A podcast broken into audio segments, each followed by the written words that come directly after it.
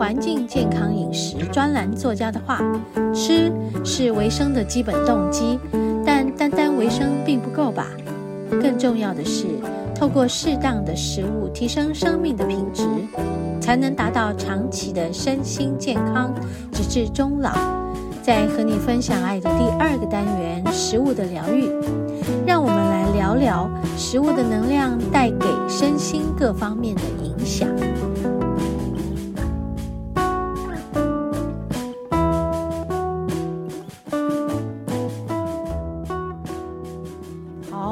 进行到第二个单元。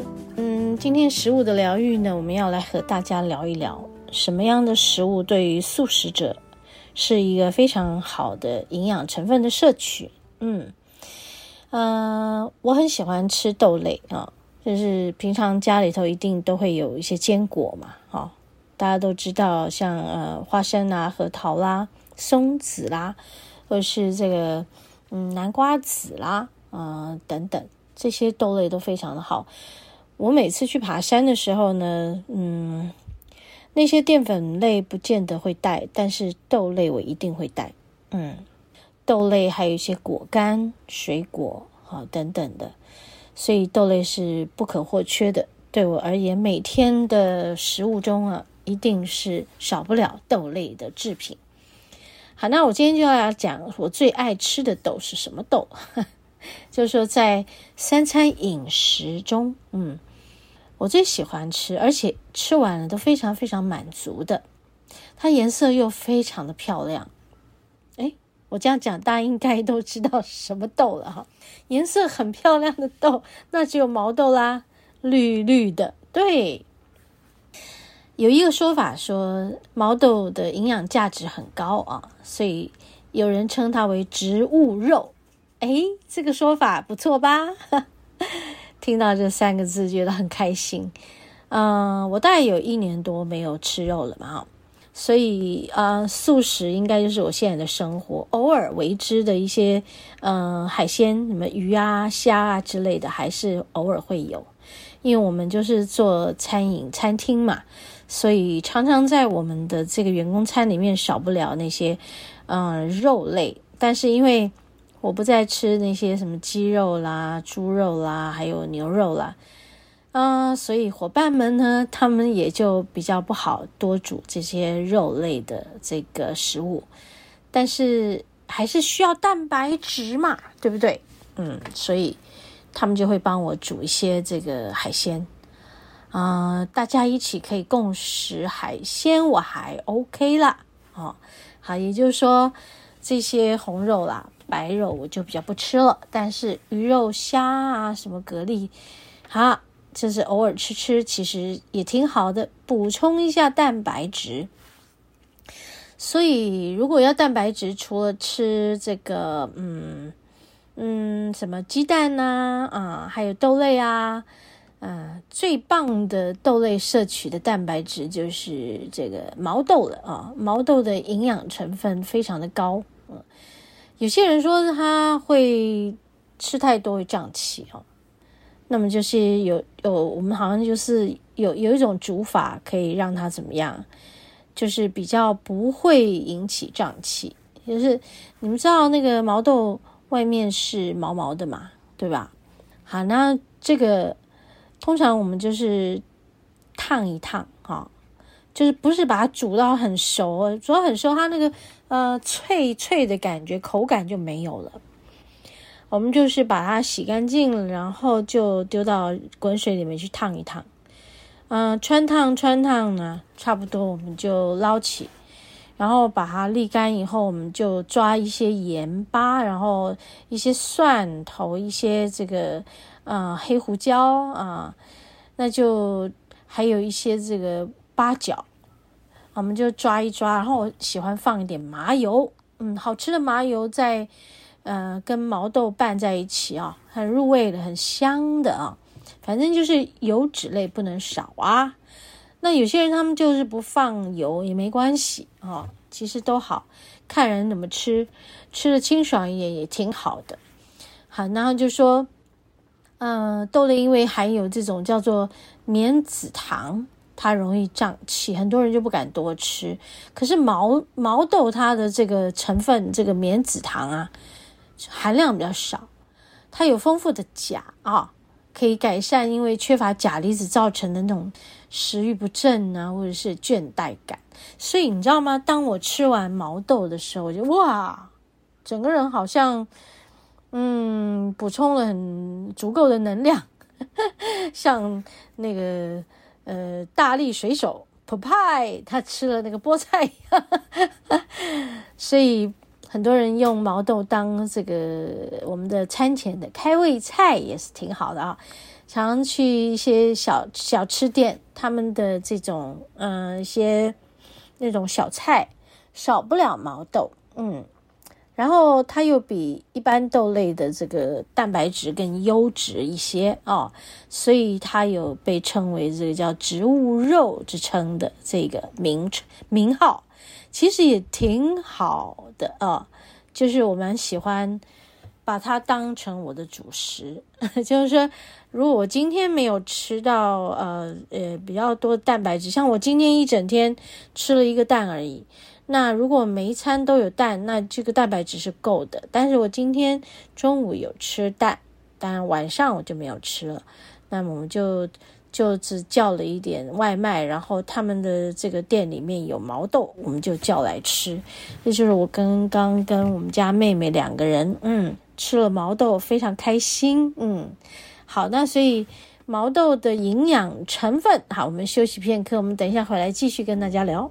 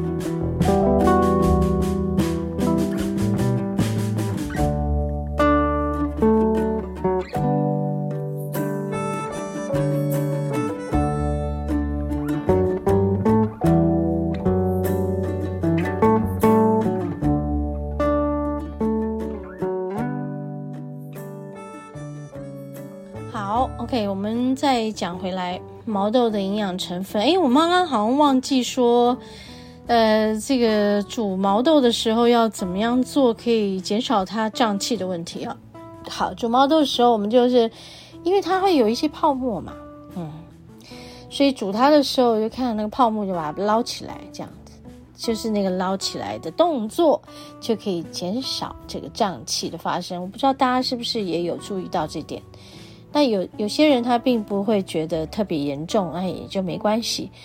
不过我们就是呃煮东西总是会喜欢把这些杂质捞干净，有这个习惯也挺好的。这样这些杂质就不会跟着我们的食物吞到我们的肚子里啊、比较清爽哈、哦。这样子好，那就是嗯，说到这个。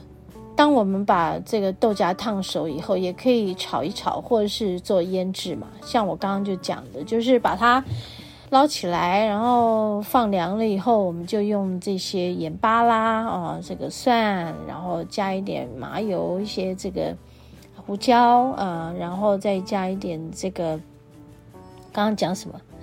好像都讲完了哦，八角，对，然后就把它们腌一腌啊。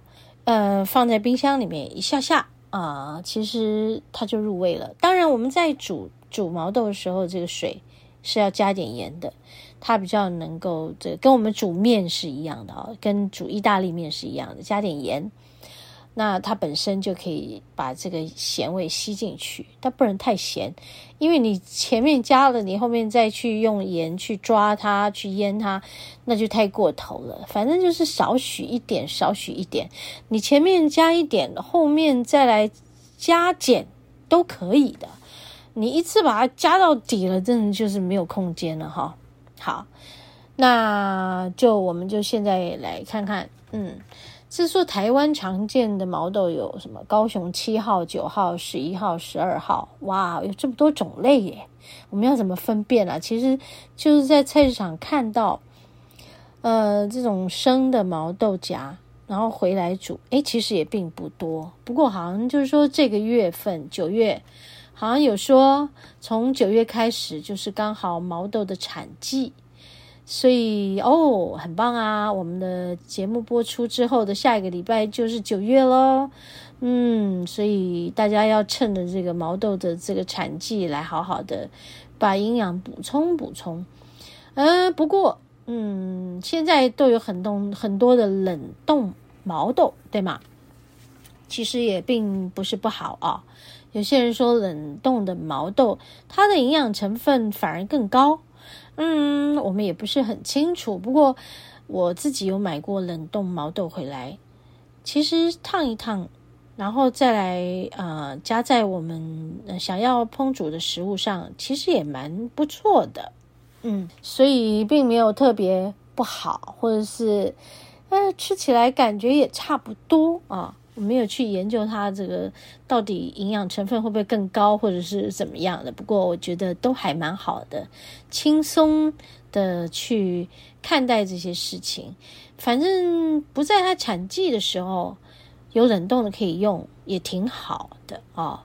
然后现在我们在这个超市有常常看到很多一盒一盒的已经腌制的，像我呃喜欢在全联买。那个毛豆有用这个，他们这叫什么？呃呃，什么红红曲吗？不是，不是红曲，那个一颗一颗一颗的，好好，我想起来再跟你们讲。反正就是非常好吃，诶，我觉得好。那但是当然，这个这个即食产品不能放太久啊。然后它也是工厂做的，总是多多有多多少少有一点添加物哈。好，藜麦，藜麦，我想起来是藜麦。OK，好，现在年纪有了，某些名字没有天天讲，真的是不是不是马上立即记得的。好，我刚刚也是跟妹妹，就是除了从呃我们叫外送的，他们那个餐点里面就有这个小菜毛豆，然后我还就把自己从这个全联买回来的也拿出来吃，因为它那个一碟小菜毛豆很少啊。对我这个需要毛豆蛋白质的植物肉的 吃素者而言，我需要比较多的量，我就把它那一盒那个冷的凉拌的拿出来吃啊。那我们买回来的那个也是凉拌的，嗯嗯，有不同的风味，都好吃。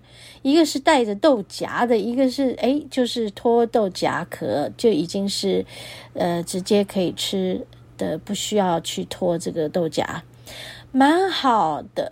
所以我今天想说来跟大家在节目中分享毛豆，对我而言，我觉得是非常好。然后毛豆有大量的氨基酸啊，哦，膳食纤维啦，还有卵磷脂、大豆异黄酮、维生素 B，还有可以丰富、容易吸收的钙、磷、镁。嗯，对血糖跟体重的控制很好哦，还有血压、胆固醇，它都可以帮忙我们降低。卵磷脂呢，也是可以让我们的大脑，呃，增加我们大脑里面的，这就是什么？让我们的大脑不容易退化的意思啦，哈、所以这些营养成分都非常的好。听说它还可以防治骨质疏松哦，这么好哦。所以，嗯，我们今天讲到的毛豆，赶快在我们每一天的食物里使用毛豆来加强我们豆类的蛋白质的摄取，植物肉的摄取更健康哦。嗯，好，好，我们休息片刻，我们要回到节目的第三段，大自然的疗愈。